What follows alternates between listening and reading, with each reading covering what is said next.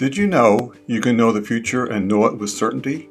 In this series from Answers from Scripture, Eddie Armstrong and I, Charlie Hayes, are looking at the awesome vision given in dreams by God to King Nebuchadnezzar and Daniel. What does it mean to you and me today? Join us as we go in depth into Daniel, the second chapter.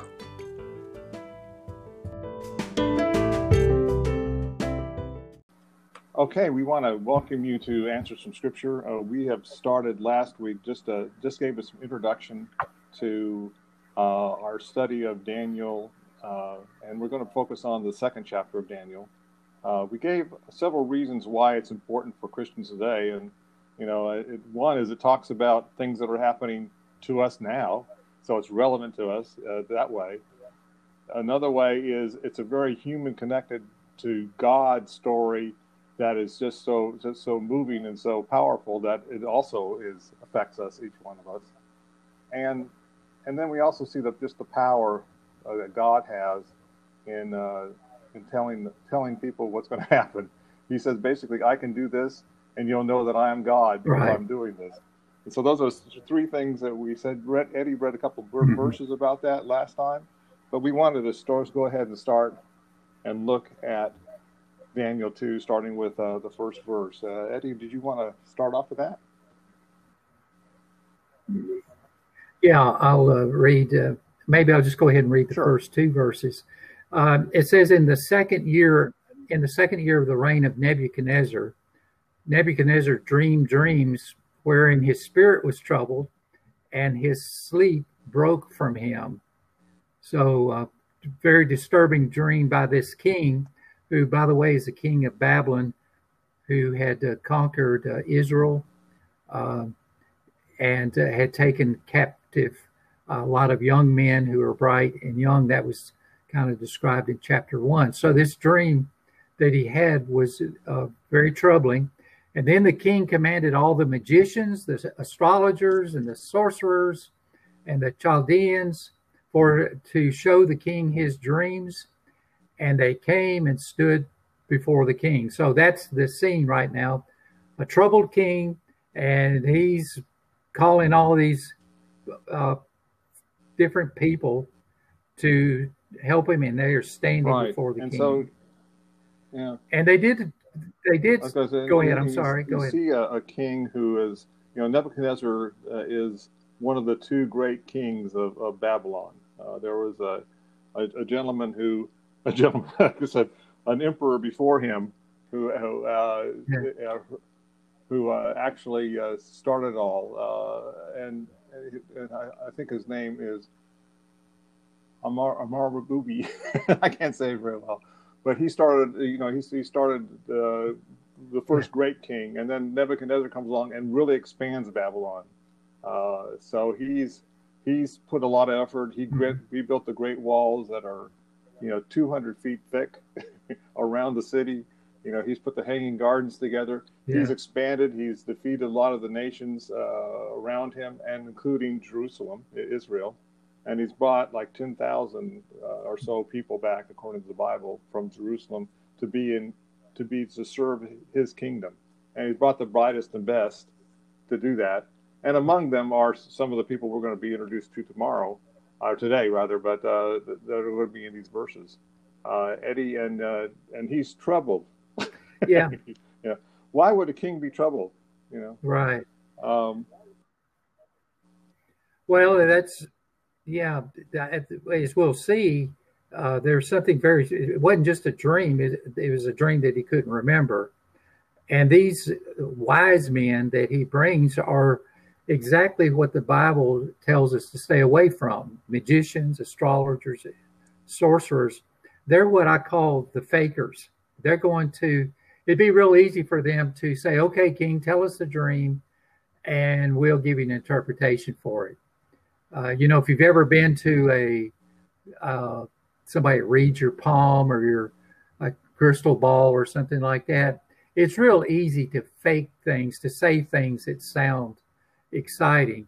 But these guys are, are up against a challenge here because, as we'll see, the king couldn't even remember his well, dream.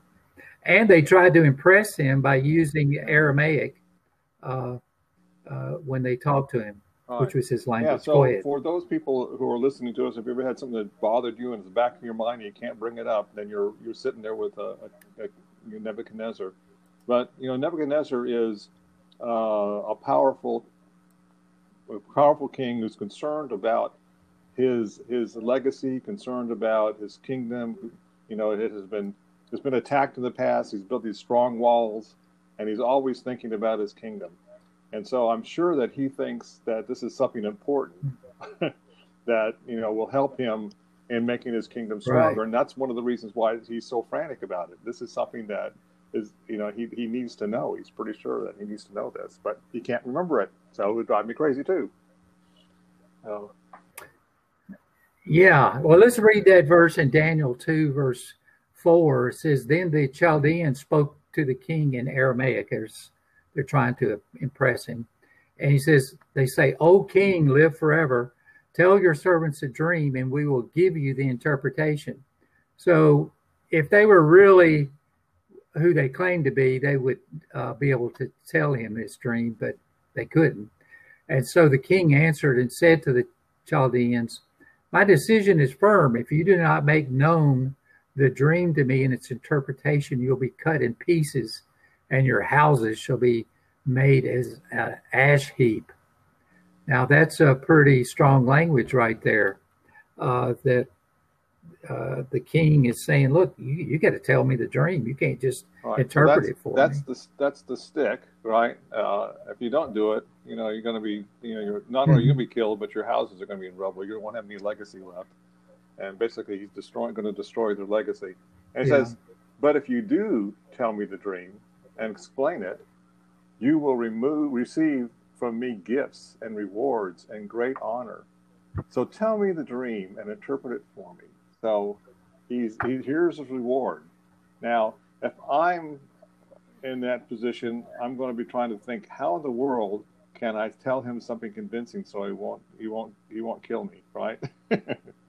uh, and I'm sure that I'm sure that's what they're all thinking. Yeah. Um, but they don't have anything to start with. Mhm.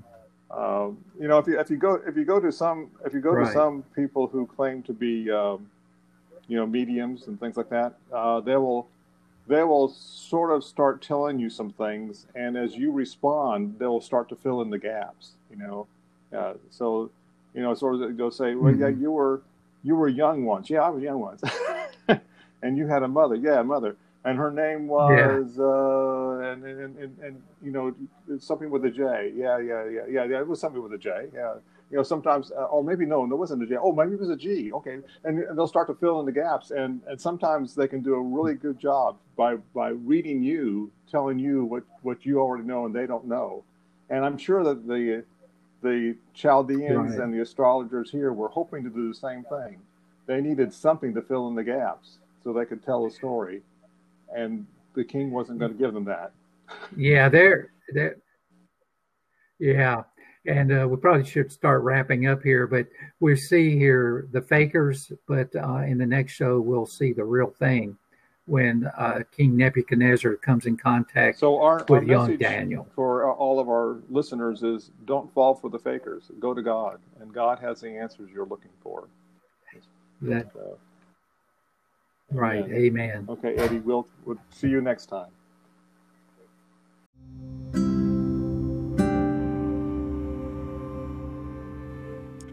Thank you for joining us on this episode of Answers from Scripture. Eddie Armstrong and I, Charlie Hayes, are discussing the foundational prophecy found in Daniel, the second chapter. Subscribe to this podcast to be sure you do not miss a single episode. Email us at afsepisodes at gmail.com with your questions or comments. And be sure to join us next time as we seek our answers from Scripture.